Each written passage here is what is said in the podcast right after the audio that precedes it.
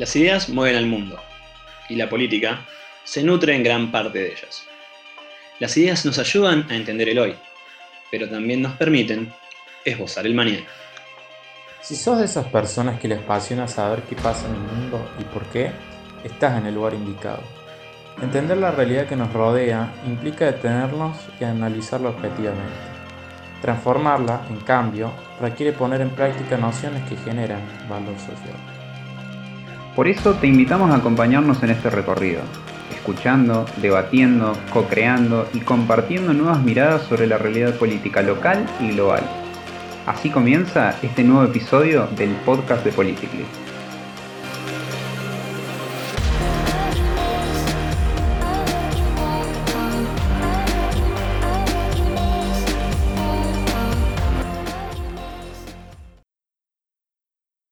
Bueno, ¿qué tal? Muy buenas. Bienvenidos a este nuevo episodio del podcast de Politically. Un episodio muy especial porque finalmente podríamos decir que estamos completos. Eh, los, participantes de este podcast. Eh, está con nosotros nuestro amigo, nuestro colega José Ignacio Faji. ¿Cómo va Nacho? ¿Todo bien? Hola, ¿cómo están? Buenas tardes. ¿Todo bien? Todo bien, todo bien, acá estamos. Y bueno, está José, con quien ya hemos grabado los episodios anteriores. ¿Cómo andan, chicos? Un gusto tenerte, Ignacio, en el podcast. No, un gusto estar acá. Bueno, muy bien. Yo lo que les quería proponer para hablar en, este episodio es un poco qué fue lo que nos dejó marzo en términos de realidad política nacional, que, bueno, como ustedes saben, hubo varios temas calientes, varios temas picantes, eh, y bueno, me, gustaría escuchar un poco para que, arranquemos con un poquito de, actualidad argentina, un poquito de actualidad nacional.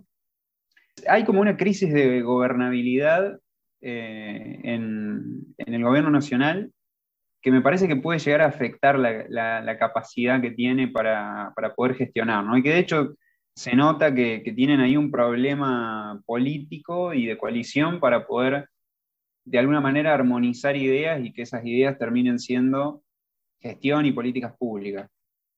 ¿Por qué pasa esto? Yo creo que no lo definiría exactamente como un problema de gobernabilidad, sí lo definiría como un problema de dos cuestiones. Por un lado, el sistema de coaliciones en Argentina es bastante nuevo.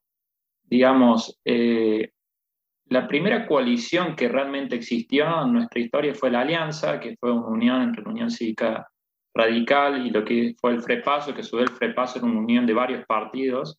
Entonces fue como una coalición de coalición. Y ese, ese experimento terminó muy mal, digamos, terminó en el estallido del corralito del 2001, con la mayor crisis histórica, económica y política. Y el segundo experimento fue Juntos por el Cambio, eh, el cual fue una unión entre la coalición cívica de Elisa Carrió, el radicalismo y el PRO de Mauricio Macri, la cual tampoco no tuvo buenos resultados, digo, último año de 50% de inflación, eh, los últimos dos años y medio una devaluación constante, malos resultados económicos, no se generó un buen clima político, no se cerró la grieta como era una de las promesas de campaña, no se unió a los argentinos. Y ahora creo que en tercer lugar el problema está en, en una coalición en la cual cada uno va a realizar la agenda que le conviene. Entonces, no sé cuál será su perspectiva, pero en realidad termina siendo la alianza más un, digamos, fin un medio para realizar el programa político del gobierno. Como decía José, este, eh, no hay que dejar de lado el hecho de que estamos enfrente a un conflicto de dos coaliciones, que son la coalición de Juntos por el Cambio, que tiene también vertientes muy distintas dentro, y la coalición del Frente de Todos, que por más que sea todo un, mismo partido, el PJ, tienen ramas muy diferentes ideológicas que van resquebrajando y complicando la gobernabilidad cuando empiezan a entrar en conflicto de poder interno. Además, eh, me parece muy coherente tener en cuenta el hecho de que estamos frente a, un panorama de pandemia que era inesperado para cualquiera. Entonces, cualquier situación de gestión se va a complicar mucho más. y bueno, cualquier eh, situación de recesión económica o de no poder pagar la deuda, como se fue hablando esta semana, eh, eso también va minando, digamos, la capacidad de maniobra que va teniendo el presidente. Más teniendo en cuenta que estamos en un país súper presidencialista, entonces todas las miradas van a estar en el Ejecutivo. Eh, yo creo que hay muchas cuestiones que se fueron viendo estas últimas semanas eh, de conflictos internos por casos de diferentes formas de llevar a cabo la gestión.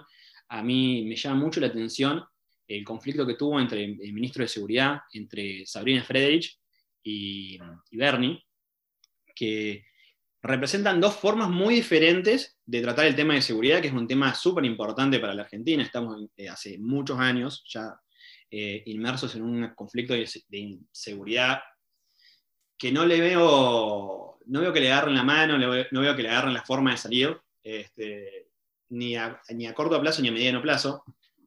Y esas dos formas de llevar a cabo eh, políticas de seguridad en conflicto dentro de un mismo partido, digamos, o dentro de una misma alianza, eh, hace muy difícil eh, llevar para adelante la gestión. Muy difícil si vos tenés el ministro de Seguridad de la, de Seguridad de la Nación y el ministro de Seguridad de la provincia más importante del país, teniendo conflictos ideológicos internos de cómo llevar a cabo cualquier política, te deja a la intemperie cuando no pueden solucionar un tema como puede ser el que pasó con la niña M eh, la semana pasada, en la cual los pasó por arriba tanto a eh, provincia, nación, y hay que agregar a Ciudad de Buenos Aires, porque el secuestro se da en Ciudad de Buenos Aires, eso no hay que olvidárselo como entidad gubernamental, que muchas veces los medios, eh, para minar la, credibilidad del gobierno, se lo deja de lado eso, que un cartonero o alguien con deficiencias mentales en bici puede sortear durante tres días la seguridad de todos los estratos eh, que puede haber de gobierno y secuestrar por tres días a una chica.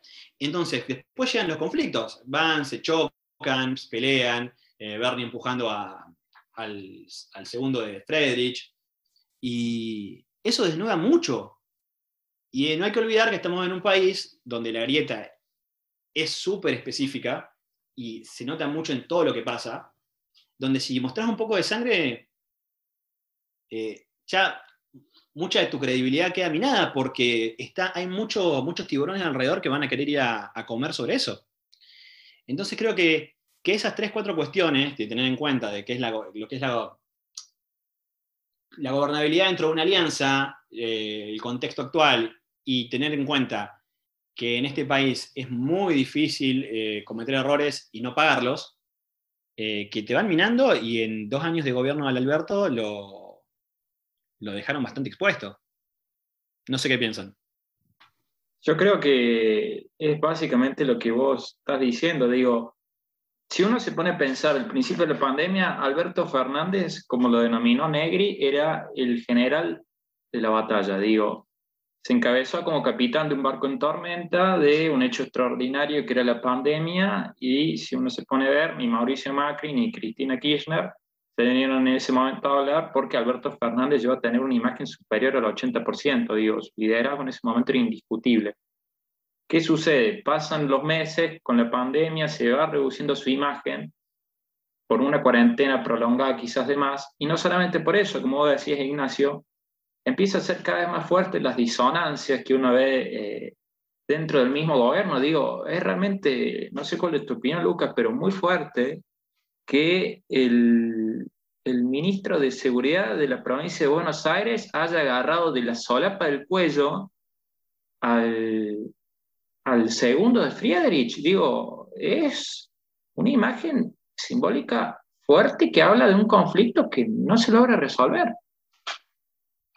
Sí, creo que retomando lo que vos decís, José, me parece que hay una cuestión ahí que evidencia una dos cosas. Primero, como una falta de coordinación a la hora de gestionar, o sea, yo sigo sosteniendo ese punto, que me parece que hay como una falta de coordinación entre todos los niveles, sobre todo en, en Buenos Aires es como más notorio, en las provincias, en el interior, quizás ya, bueno, la misma estructura de, poder político en Argentina ya está sentada desde mucho tiempo, entonces no es nada nuevo, pero en, Buenos Aires es como mucho más notoria esta cuestión que vos remarcabas recién de eh, Bernie agarrando de la solapa al, viceministro de Seguridad, eh, al segundo de Sabina Frederick. Y también, segundo punto, me parece que tiene que ver con una falta de percepción sobre cuestiones que me parece que trascienden los aspectos partidarios, como lo que decía Nacho recién de la desaparición de esta chica. Eh, sí o sí se tiene que hacer una cuestión partidaria de, un, de un hecho que, o sea, primero fue bastante trágico, pero también que me parece que va más allá de una cuestión de poder entre los diferentes niveles de gobierno.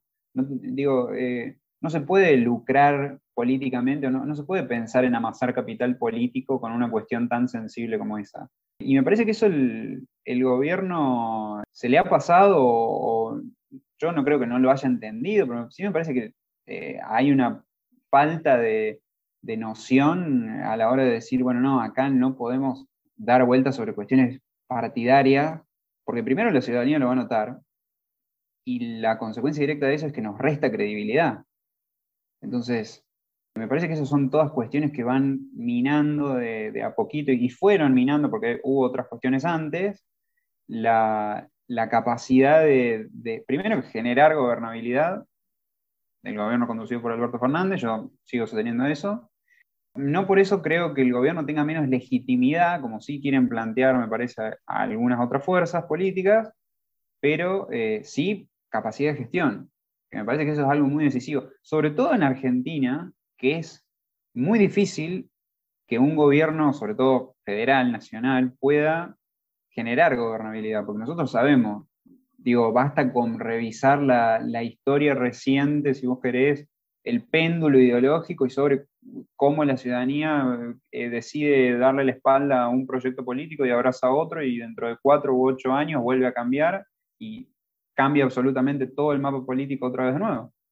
Sí, creo que ahí pueden entrar el tema de la sobre representación, de la fragmentación y debilidad de los, de los partidos políticos actuales, pero creo realmente que Nacho capaz nos puede desarrollar un poco más, pero la debilidad de los últimos gobiernos de lograr un apoyo legislativo eh, constante sin tener que recurrir a alianzas provinciales es un punto a tener muy en cuenta porque cada vez más, debido a la debilidad de las entidades partidarias, los gobernadores tienen un peso más importante. La cuestión que yo quería capaz que profundizar, José, con respecto a, las cuestiones provinciales, tiene más que ver con cómo muchas veces en la puja política, y como había dicho Lucas, en, la, en cómo muchas veces se hace de, tragedias o situaciones que son de más allá de gestión, más que de disputa de poder, se plantea esto de, de quién tiene la responsabilidad en llevar a cabo, digamos, esas políticas. Indudablemente el gobierno nacional lleva a cabo mucha parte del, orden y de, la guía política que se va llevando a cabo en las provincias. Pero no quiero hacer todo sobre la pandemia, pero creo que desnuda un montón de cuestiones por cómo se llevan a cabo las políticas sanitarias, las políticas de educación, eh, de cómo las provincias muchas veces eh, llevan a cabo eh, dichas políticas por afuera o, o, que tienen mucho menos accountability en la opinión pública que el desarrollo de políticas del Estado Nacional, que constitucionalmente eh, muchas veces las delega a las provincias esas, esas, políticas. Entonces, sí, y las delega sin, sin recursos muchas veces. Muchas veces sin recursos y muchas veces los recursos dentro de las mismas provincias son malgastados, son malversados, eh, o, eh, a mí me llaman mucho los discursos inaugurales a la hora de inaugurar las, las, legislaturas provinciales. Cuando uno los escucha, en general, los, gobernadores, lo que, y como eh, también al mismo nivel nacional, pero los gobernadores tienden a nombrar, digamos, los hitos que tuvieron durante el año. Escuchar a los gobernadores durante este año da vergüenza, porque he llegado a escuchar que en, provincias donde la capacidad de camas fue, eh, no, fue superada, pero llegó a un momento crítico, decir que, teníamos, que, tuvimos una gran gestión de salud porque teníamos un sistema de salud robusto. Eh, es llamativo, porque si uno lo escuchase, eh, diría, uy, qué bien, es verdad, estamos acá todos vivos. La realidad es que esas políticas quedan muy invisibilizadas cuando están mal hechas con estos discursos y a gran escala, eh, quien se lleva las de perder siempre es el Ejecutivo Nacional, sea quien sea. Hoy está Alberto Fernández, puede estar mañana desde el Caño hasta Expert. Pero eh, para la opinión pública en general, las políticas son llevadas a cabo simplemente por el Ejecutivo Nacional y muchas veces no es así. Como vos decías, hay veces que están sin fondos, es verdad, pero hay veces que los fondos no llegan. O sea, perdón, no llegan. No llegan a destino. Pasan por las poderosas manos de, quien esté en el, gobierno, en el gobierno provincial. Claro, vos lo que estás diciendo básicamente es, eh, como para redondear, ¿no? Eh, que hay como una falta de accountability o de responsabilidad de parte de los gobiernos provinciales, de los poderes provinciales, a la hora de gestionar también cuestiones que trascienden el aspecto de armado político o partidario, como por ejemplo es fue el tema de la pandemia, y que muchas veces simplemente, eh, digamos, el ojo crítico de, la, la ciudadanía o del pueblo está puesto, el, el foco está puesto solamente en el Estado Nacional y se deja de lado la poca o casi nula capacidad de gestión de los poderes provinciales. Eh, sí, yo tal vez eh, me expresé mal eh, pensando en la palabra accountability, viste que la accountability es la responsabilidad que tenés para, para con el electorado, pero tiene que ver más con, con la opinión pública. Muchas veces creemos que todo lo malo que nos pasa es porque eh, desde lo más arriba eh, es quien, quien manda y quien manda a hacer ese tipo de cuestiones y muchas veces queda a cargo de otras personas que para el ojo público, más, muchas veces, perdón, que, que me corra un poco de eje de lo que estaba diciendo, pero es muchas veces cuando estamos hablando en, nosotros por aparte del, podcast, ¿cuántas veces hablamos de lo disímiles que son las provincias argentinas y lo diferente que son en su desarrollo y su distribución interna? Y en la opinión pública, por el manejo de los medios o por la cuestión de redes sociales, siempre queda muy en claro, muy, visualmente, eh, los estratos más altos del gobierno. Entonces, es la opinión pública muchas veces muy manejada por, por los gobiernos provinciales, porque los medios provinciales en general están mancados por qué? Por pauta. Eh, ahora no se me viene a la cabeza otra, pero siempre están comprados, muchas veces están comprados. no, quiero hacer eh, hablar muy poco, muy poco académicamente, pero es, verdad, muchas veces hay mucha plata puesta para que se hable de tal o no se hable de tal, y, y dentro de las cuestiones regionales queda muy en claro, pero para la gente no. Entonces, ¿quién queda expuesto? Gobierno Nacional. Es que creo que queda expuesto, como vos decías, por esas dos razones. Primero, los medios locales suelen tener mucho menor poder de difusión que los medios nacionales. Digo, si uno ve los medios nacionales, si fuera extranjero, diría, Argentina es Buenos Aires. Y más que provincia de Buenos Aires, ciudad de Buenos Aires. Es muy fuerte la concentración de la información mediática, es un 90% de la provincia. Y en segundo lugar, creo que eso vos decías, Ignacio, que es muy importante, la concentración en la atención en el Ejecutivo Nacional se da porque la cultura política argentina es muy personalista. Y no solamente ahora está pasando a nivel argentino, regional, sino a nivel mundial. Digo, en general no se habla de Congreso de Estados Unidos o del Parlamento británico que tienen un montón de poder realmente a la hora de tomar decisiones, sino que se habla de Boris Johnson, de Trump, de Biden. Entonces, digo, muchas veces los gobiernos provinciales se ven beneficiados de eso que vos decís, que tienen a los medios provinciales a favor por un suministro de pauta muy importante. Y en segundo lugar, la difusión de la información se da en los, en los ejecutivos nacionales, entonces tienen un amplio margen de maniobra sin, eh, sin accountability. Yo creo que usas bien el concepto. Los gobiernos provinciales falta mucha accountability realmente muchas acciones, si bien pueden llegar a ser informadas, pasan un costo y no se da el nivel, mismo nivel de crítica y de enfoque que se dan a los ejecutivos nacionales, ¿no? Ahora, me parece que hay un punto ahí para, hablar, chicos, que, lo vienen señalando mucho ustedes, eh, con el tema del, poder, bueno, y eh, del tema eh, provincial, de los distritos en Argentina, y lo inequitativo del, del desarrollo de algunas regiones por sobre otras. Cualquiera que conozca un poquito de historia argentina sabe cómo es el tema de Buenos Aires con el interior. Eh, una, formación política que es muy, muy fuerte, o sea, a nivel estructural, siempre políticamente Buenos Aires ha pisado mucho más fuerte que, el resto de las provincias. Ahora, me parece que también es importante destacar que toda esta desigualdad eh, a nivel de armado a nivel de difusión, a nivel de llegada y de conquista, si se quiere, de la opinión pública, también nuestro país está armado así. Estábamos hablando de pauta. Pauta en política es igual a fondos, fondos públicos. Eh, y los fondos públicos, ¿cómo son distribuidos en las provincias? Por medio de la coparticipación. Entonces, eh, me parece que hay también mecanismos institucionales que hacen que la Argentina, primero, sea un país eh, desigual en esto que decimos sobre el, si se quiere, la, desigualdad en el acceso, desde el acceso a la información hasta el acceso a fondos públicos necesarios para desarrollar áreas eh, o distritos del país que están en, mucha peor condición que otros y cuando me refiero a las cuestiones estructurales, quiero decir cuestiones políticas, de armado político, que forman parte como del ADN nuestro, del ADN argentino.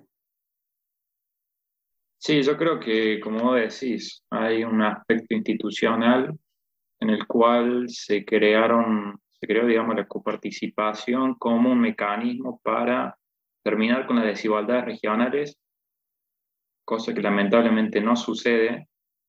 Y en segundo lugar, un aspecto cultural en el cual siempre Buenos Aires fue el centro. Digo, todas nuestras guerras civiles del siglo XIX fue para ver si éramos un Estado federal unitario y quién iba a tener acceso a los recursos de la aduana. Y finalmente, en la Constitución dice que somos un Estado federal, pero realmente cuando uno se pone a ver muchas de las cuestiones, la propia armazón institucional de lo que vos estabas hablando, con el mecanismo de, de, de, coparticipación, de, de, los ASTN, que son las asistencias del Tesoro Nacional, que son transferencias directas y discrecionales del Estado Nacional a las provincias, esa estructura institucional que supuestamente era federal, en los hechos termina siendo unitaria, y eso va más allá de lo, de, lo, de los distintos gobiernos nacionales, es parte de nuestra cultura política, digamos. Sí, pero esa cultura política que muchas veces hablamos y que se fue diseñando con el pasaje del tiempo, eh, en general, lo que ha perjudicado a un país tan grande es la centralización. Esa centralización que tanto... ¿Cuántos años venimos discutiendo esto? ¿200 años? ¿200 años? más o menos, o sí. O más. Y no, y, el sentido que tuvo que siempre se benefició siempre el mismo distrito, eh, hay muy poca voluntad de cambiarlo. Este, mirá, Alfonsín quiso descentralizar por lo menos Capital Federal y traer a, Vietman Río Negro y, y ¿qué pasó? Cero. Y, vos hablas con cualquier persona de la ciencia política y vas a escuchar muchas más voces a favor que en contra. Sí, en su momento todo, todo un conglomerado de empresas y del propio sector público que reside en Buenos Aires realmente formaron un frente de presión y de lobby como pocas veces se vio en la historia lograron que el proyecto se destruyera.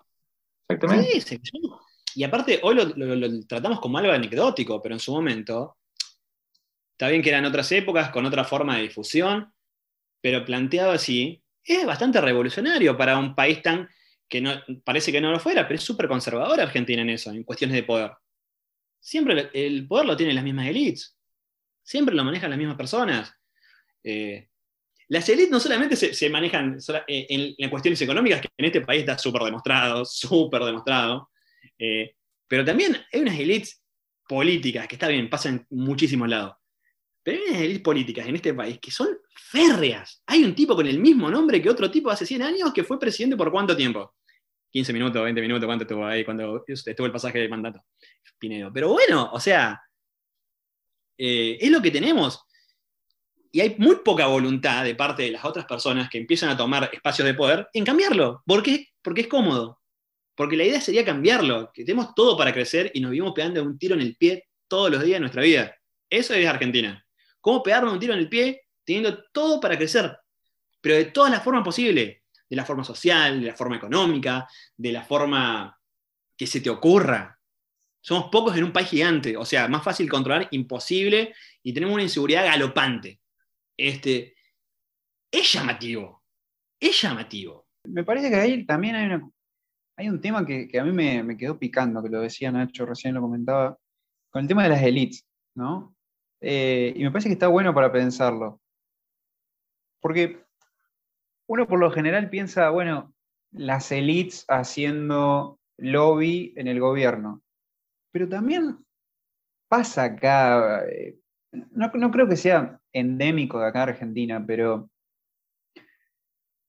me parece que es una cuestión eh, de, dos clases tan enquistadas en, su estructura de poder y que por lo general no se mueven, no, salen de ahí porque puede cambiar el partido, pero por lo general el lineamiento político es más o menos el mismo. Y me parece que se da un juego muy raro ahí de que las élites necesitan el gobierno, pero el gobierno también, o para formar gobierno se necesita el apoyo de ciertas élites. Entonces ahí es como que me parece que siempre se termina llegando a un círculo vicioso en el cual de alguna manera la gobernabilidad siempre termina naufragando porque se te rompe una pata del trípode si vos querés y se te cae, se te cae toda la, estructura. Entonces, y eso es lo que pasa con la gobernabilidad. Disculpa. No, no, coincido. O sea, realmente si uno se fija, constantemente los gobiernos que llegan al poder del signo que sean necesitan, por un lado, el apoyo del sindicalismo, por otro lado, el apoyo de aunque sea un sector financiero o un sector industrial, de acuerdo al, al, poder que hay, al tipo de gobierno que haya llegado, o necesita también el apoyo de los gobiernos provinciales, Lucas, y eso creo que es un punto muy importante, ¿no? Es un punto muy importante, y vos lo nombraste recién, me parece que hay ahí un par de actores, por ejemplo, el, el peso, si vos querés, en el lado económico, de la Unión Industrial Argentina, es algo que vos, si pudieras rebobinar los últimos 20, 25 años de gobiernos nacionales de acá de, Argentina, vos vas a ver que son muy pocos las críticas o, los cruces de gobiernos nacionales con la Unión Industrial Argentina, por ejemplo. Porque se sabe que es un núcleo económico de alguna manera importante. Después tenés también como decíamos antes, retomando eh, lo que mencionábamos, el tema de la pauta. El tema de la pauta es una cuestión fundamental, que siempre hubo problemas y siempre de alguna manera refleja inclinar, inclinar la balanza por eh, un extremo o por otro, en términos de difusión de contenidos, de ideas, etc. Que también de alguna manera te van minando la gobernabilidad y ahí sí también la legitimidad, si vos querés, en la opinión pública. Y todo eso... Perdón, perdón que te pare, pero muchas veces el, hecho mismo, digamos, de, estar dando pauta también te da margen de gobernabilidad. ¿Por qué? Porque si vos tenés el control, digamos, de los medios de comunicación y lo que se reproduce, eh, automáticamente vos tenés margen de maniobra. Si es que vos sos el que lo manejás. Una vez que vos perdés la pata que vos nombrás, ahí es donde se, eh, se genera el problema.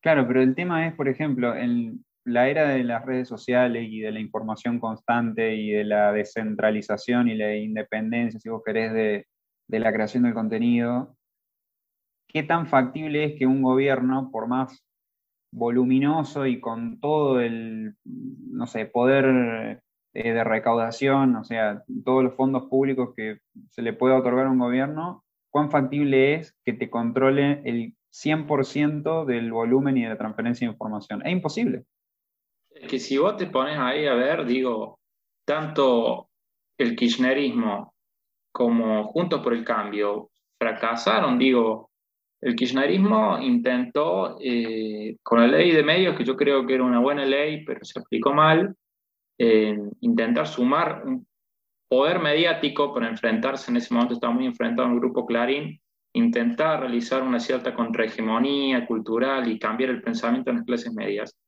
No lo logró y perdieron la elección en 2015. Y en el 2019, si uno se piensa, eh, digo, Juntos por el Cambio tenía el apoyo casi unánime de los medios de comunicación, porque se decía que íbamos hacia Venezuela y se dijeron un montón de cosas. Y aún así, digo, la realidad se impuso ante lo que decían los medios de comunicación. Yo creo que el principal problema del gobierno en este momento, volviendo al tema de la gobernabilidad, no es ni la oposición, porque la oposición está fragmentada, no es los medios de comunicación, porque yo creo que ya no tienen el mismo, eh, digamos, influencia que tenían antes, digo, los medios de comunicación tradicionales, por eso que va a ser muy importante en las redes sociales. No es la justicia tampoco, sino que el problema de la gobernabilidad yo creo que en este momento son los condicionantes económicos, primero, pero sobre todo los propios problemas internos dentro del gobierno, en el cual no se establece una dirección clara. Y la verdad que digo, hay un espíritu coalicionario que en vez de ser bueno en, cierto punto de lograr políticas de acuerdo al disenso dentro de la coalición, sino que realmente ya parece que hay un espíritu anárquico dentro de la coalición y me gustaría escuchar a los dos qué opinan, porque realmente en vez de parecer una coalición, parece a veces están todos contra todos para lograr cada uno su agenda, ¿no?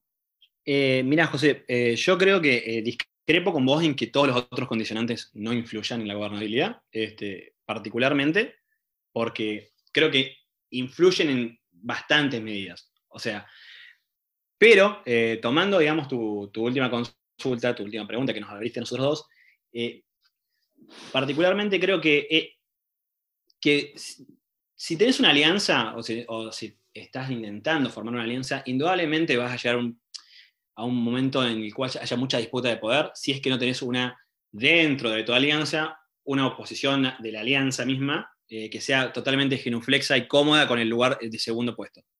Entonces, eh, desde Schmidt o Chantal Mouffe te, plantean que la política es eso, es, es el conflicto es, ir y, confrontar con el otro donde dos posiciones que no van a estar, eh, que no van a poder llegar a un acuerdo, salvo que, o sea, esto lo planteaba Smith, que decía que el enemigo lo tenía que eliminar.